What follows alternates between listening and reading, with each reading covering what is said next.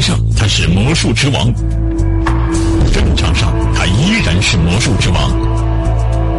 他就是贾斯帕马斯基林，一个伟大的魔术师。那么二战中他是如何利用魔术使战局反败为胜的？他又是怎么让苏伊士运河和亚历山大港在敌人眼前凭空消失的？本期老梁故事会为您讲述神奇的战场魔术师。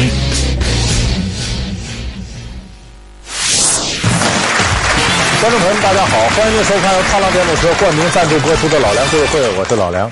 您可以通过登录优酷网或者新浪娱乐来了解我们节目一些最新的动态。那么我们讲到二战系列，恐怕就离不开一些出了名的将领、军事家。那么第二次世界大战期间，哪位将领给我们留下印象最深？有人张口就来，巴顿将军，啊，什么这个艾森豪威尔、蒙哥马利元帅。但是要说。战败一方就是我们说轴心国的将领，谁给你印象最深？恐怕好多人都会跳出一个名字，隆美尔，就是德国有沙漠之狐之称的这么一个了不起的将领。尽管最后呢，法西斯德国是战败国，但是隆美尔的大名在盟军的军事将领中间广为流传，很多人由衷的佩服隆美尔的战略战术的眼光，以及灵活多变的战场战术组合。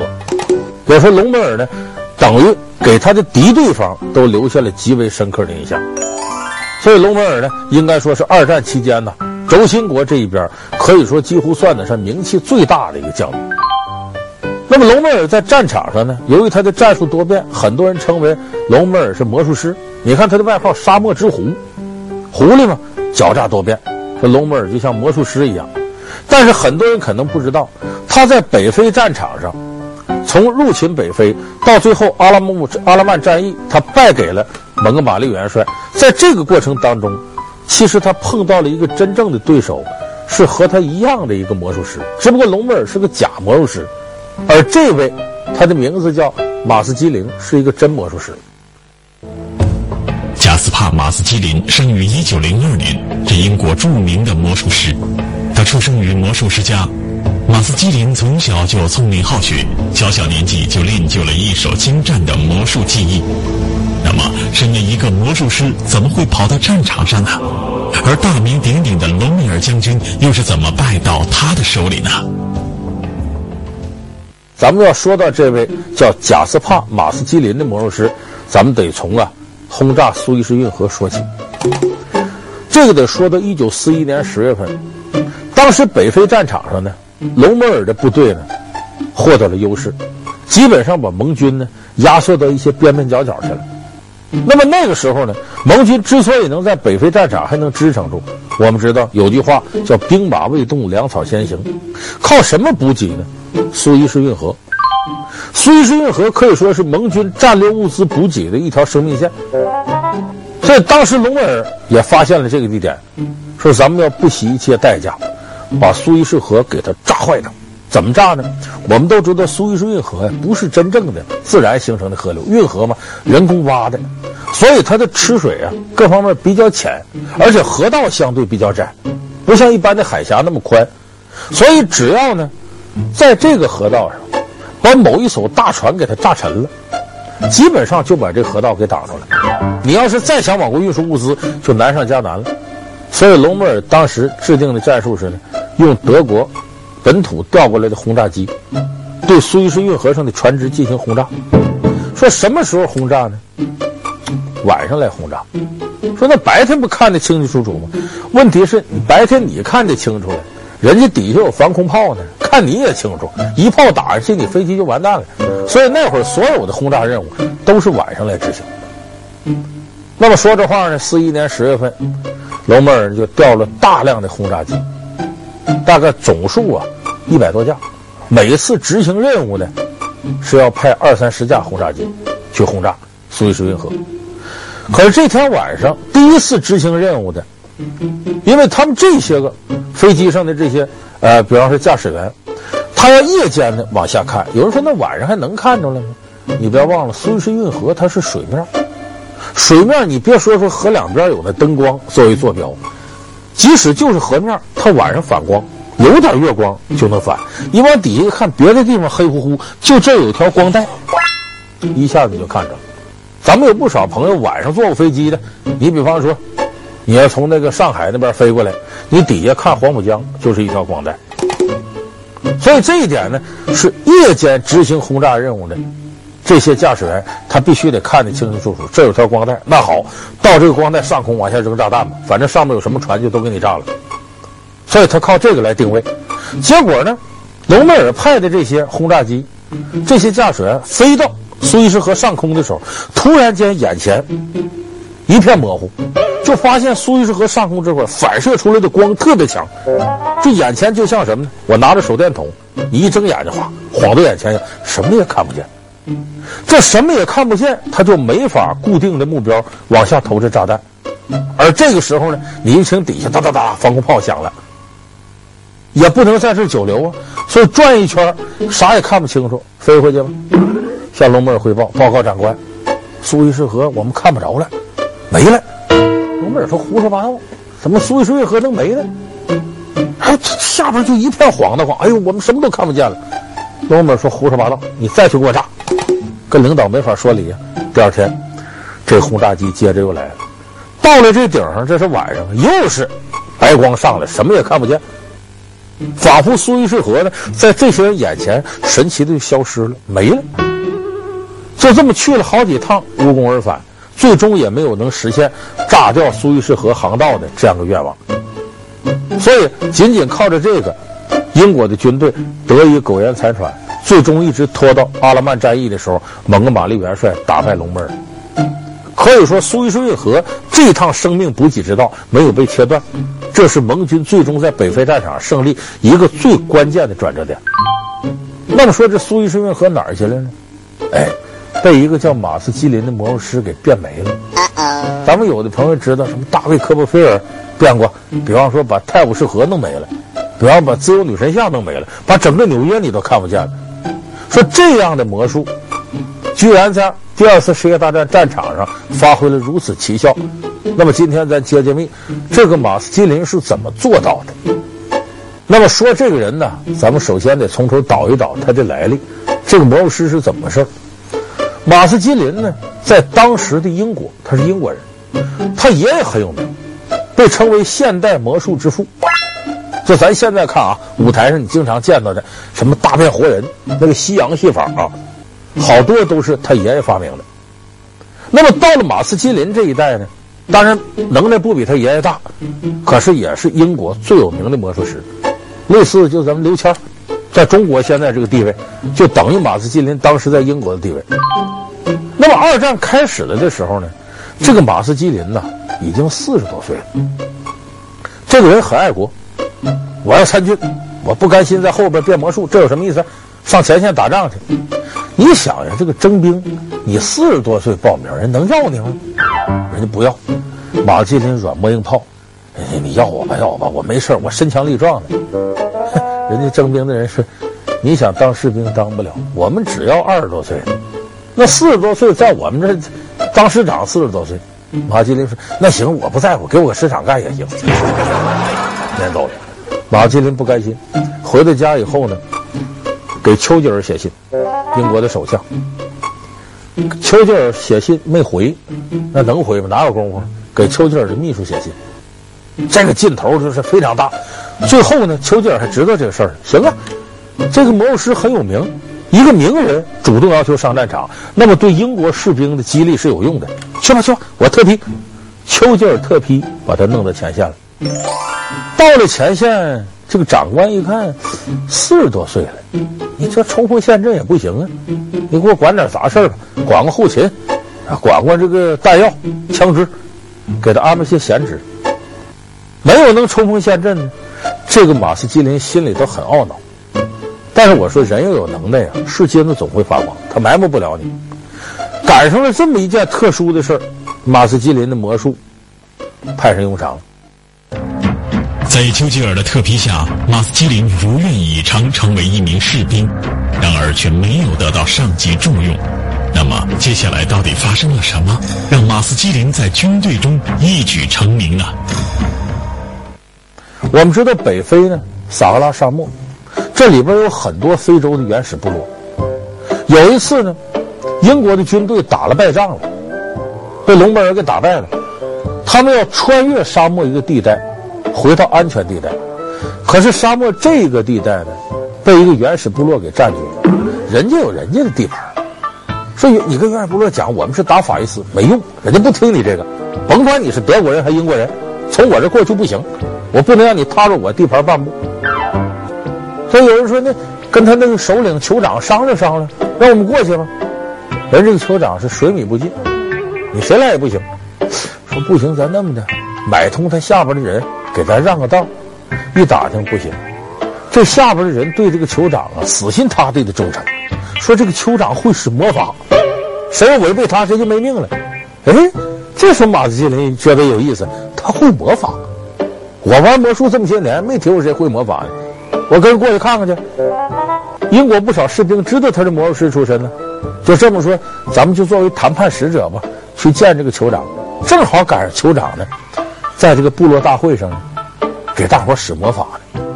这什么魔法法？在现在没记载了，大致就是。拿个戒指，大家看啊，我把它变到这个鸡蛋里去，啊，见证奇迹的时刻就要到了。我不消停，看四秒掌声，这跟刘谦的魔术似的。这马基林来了，看了，啊，这叫什么魔法呀？这都是假的。玩魔术的人都清楚，这两下子在英国也就是个小学员水平。当然不能当众拆穿。马基林就跟这酋长说：“咱哥俩底下谈谈。”就进了帐篷里头，在里边也就是半个小时。过了半个小时，这酋长出来了。哎呀，拉着马斯基林的手，那意思大师啊，神人呐、怎么的？那是在帐篷里头，马斯基林，我给你露两手。那酋长那点能耐哪如他大呀？这一玩魔术，这酋长一看，我的妈，你比我能骗，你是个大骗子似的。哎，马斯基林征服了这个会点魔术的酋长，英国军队在此一马平川过去了。你看，经过这一回。部队里人都知道了，咱有这么个魔术师啊，大大的好，确实解决很大问题，就受到了部队长官的重视。接下来他的能耐就用上了，用到什么上了呢？我们知道，在这个战场上，那时候坦克非常重要，可是坦克威力大，调动也难。你比方说，你这坦克一开动，人家空中侦察力量马上看得清清楚楚的。而且你坦克不管走哪儿，后头那履带特别沉，北非还都是沙漠地区，压得清清楚楚的。一看这履带印记，坦克往西北去了。所以你想把这个坦克作为自由可以调动的兵力的话，隐蔽性很差，往往事先就被敌人知道了。这个时候，马斯基林献上一计，我有办法。坦克在战争中是重要武器，但是由于体积庞大，隐蔽性很差。那么，马斯基林到底用了什么办法把坦克这样的庞然大物变没了呢？而这之后，他又用了什么戏法使亚历山大港成功躲过敌人的轰炸？难道他把亚历山大港也变没了吗？什么办法呢？我做一个呀，那个罩子，因为我们大家都知道，魔术有时候是什么？是有的时候就是障眼法，就是你这么看着它，你看不出来。他利用光线呢，反射各个原理啊，给你遮住，好像这没东西。就我们经常看的桌子被他忽忽悠悠弄起来了，什么这人飞到空中了，其实那都是障眼法。这个马斯基林就做了，大概有一个罩子十几公斤吧，你往这个坦克车上一罩，在空中看啊，就普通大卡车。哎，它反射光那个效果，再做出画面上效果，他还会画画，就等于画出一个卡车的形状。你在空中一看就是卡车。有人说那没用啊。你要把这坦克转移，后边那个履带不有那印儿吗？在沙子上，这怎么办呢？难不倒马斯基林，他在这个履带后头啊，安上个黑板擦似的东西，一边往前开，一边把原先的痕迹都给抹掉，而且在原来那个黑板擦的两边呢，他搁上那种凹槽，你在空中看着好像沙子上就是两个轮胎压过去了，就跟卡车一样，所以等于成功的呢伪装了盟军的坦克。所以这样的话，一些高级将领像蒙哥马利这一看，咱们还有这人才呢。这就好比当初孟尝君三千门客过关的时候，人家不给开，有鸡鸣狗盗之徒学鸡叫唤，哎，他提前就给开开了。就说什么样的把戏，在战场上都可能用上。那么当然，你要就靠这些，这个马斯金林恐怕也做不到今天流芳百世。在掩护苏伊士运河、把苏伊士运河变没了之前，他有一个了不起的创举，是掩护了亚历山大港。亚历山大港呢，是在埃及的北边，这是当时盟军重要的进出口运输港。而这个港口呢，主要是一个军事港口，那么对盟军的战略意义非常重要。所以当时的呢，德国军队呢，也要把这个港给炸瘫痪了。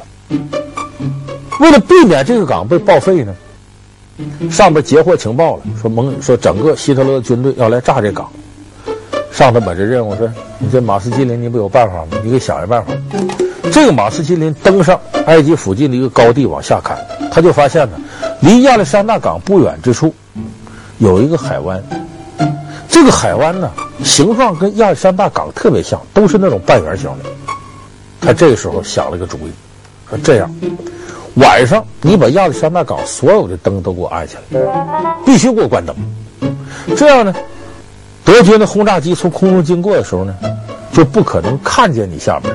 有人说那管什么用啊？这不海湾都在，不要紧。那个海湾离亚历山大港不过就几公里，几公里我们地面上挺远，在空中看其实就是越往高了看可能就这么远或者这么远。那好，我在这儿伪造一个亚历山大港，把一些破船。在那港里泊好了，然后在岸上呢建些假房子。这假房子其实就是糊弄人眼睛，哎，没什么木头这个那个，几个小棍支着，上面就房顶，有的涂上五颜六色的颜色，就这么着建了一个假的亚历山大港。等这个德军来轰炸的时候，把这个港口的灯装上不少，都打亮。要照理说，德军他有精确的坐标，东经多少度，南纬多少度。但到这个上空呢，黑的乎看不见。抬头一看，不远处灯火辉煌，还有船。这个德军轰炸员气的，这后方情报怎么搞的？这能查出这么老远去？往那儿轰炸吧！开到那儿，往下扔炸弹。因为这个时候往往时间很紧张。我刚才说了，你往下扔炸弹，空人家防空炮也响了，扔完炸弹哗哗一炸，马上回去了。连着炸了八天，炸的都是这个假港口。真港就保存了。有人说德国鬼子那么笨吗？连着八天，头一天炸错，第二天不知道吗？哎，这马斯基林非常坏。头一天炸完了，第二天早晨马上命令陆军往这运什么呢？石头、砖块、木材，要求得运的什么呢？都破破烂烂的，砖都得砸碎了，然后往这个港口假港口这一铺，再点两把火。他第二天再来侦查、再来炸的时候，一看地面又是砖头瓦块，又是火的，就以为真的房子被炸倒了呢。所以德军被骗，连炸了这八天，等于一无所获。真的亚历山大港由此就保全了。这是一九四一年六月份的事儿。你想有过这样的功劳，这个上级就更加信任这个马斯基林。哎，你这么厉害，行。那么这回说要炸苏伊士运河。说这个时候，再按照马斯基林原来的药方照方抓药行不行呢？不行了。说我再造个假苏伊士运河，我的妈，那可费用可大了。而且你现挖，那哪来得及啊？再一个，挖个苏伊士运河也没用，水面是反光的，没法伪装啊。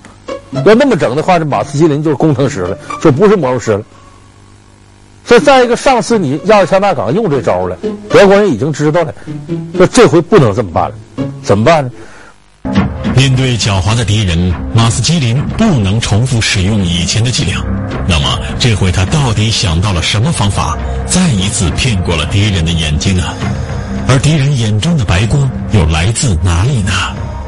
马基林就想到变魔术过程当中用光线反射这种障眼法。其实这个咱们平常也常见。你们记不记得小的时候到动物园里头啊，三条腿的大姑娘，两个脑袋的牛。牌子立着五毛钱一张票进里看去，还真就是三条腿俩脑袋，在魔术上管这个叫光子火。什么叫光子火呢？就是利用镜子和光线的反射，让你的视觉产生错觉。这个时候马子金就想到要用这个光子火，怎么用呢？你不来轰炸吗？我在底下搁探照灯都放上，然后你再往下看找目标的时候，光线太强了，晃你眼睛，你根本看不见。马基林把这计划报上去，需要几百个探照灯。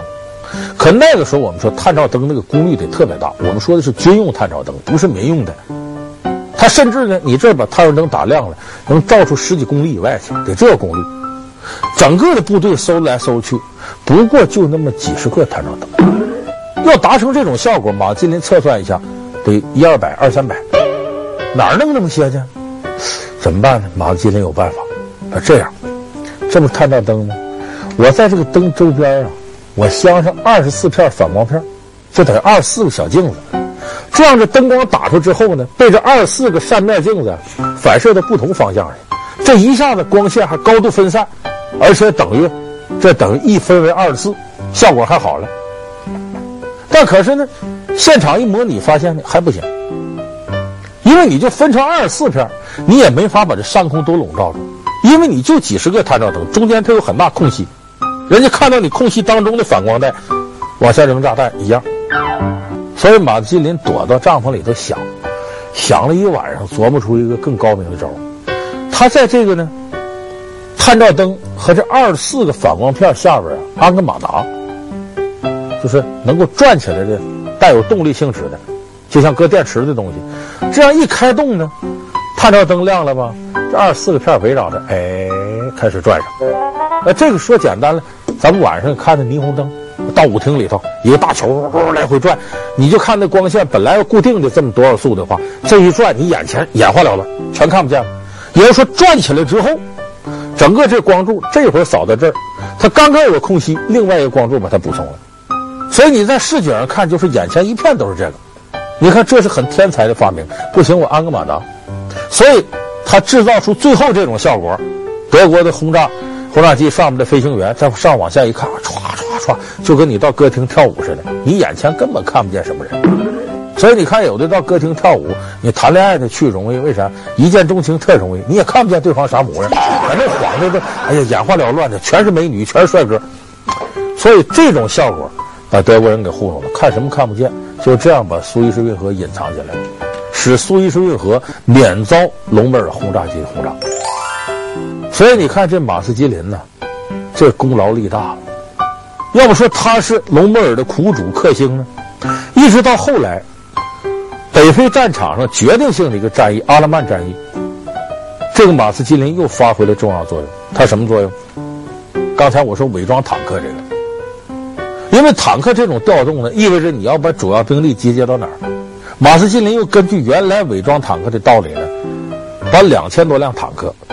他做了个假坦克，你看他有的外壳吗？既然我能做成卡车型的，我也能做成坦克型的。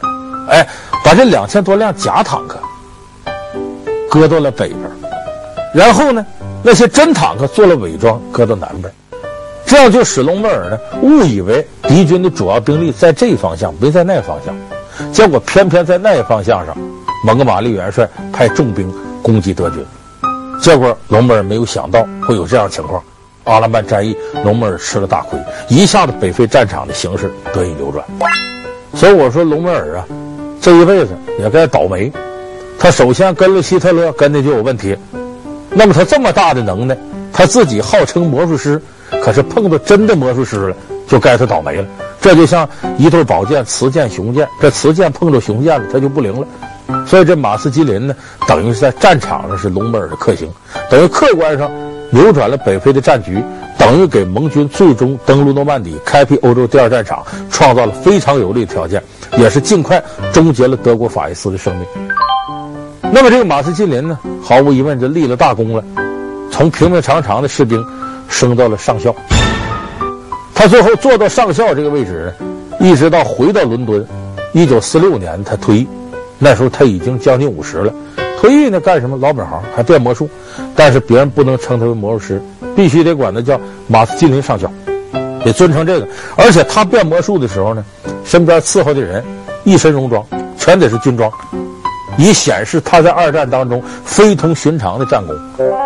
所以你看呢，只要你是个有本事的人，只要你有拳拳爱国之心，你这点能耐糟践不了。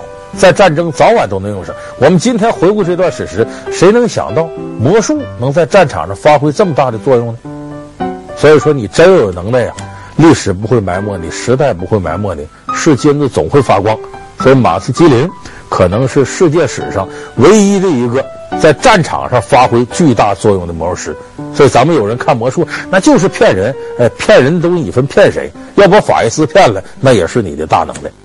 好，感谢您收看这期老梁故事会。老梁故事会是由泰勒电动车冠名赞助播。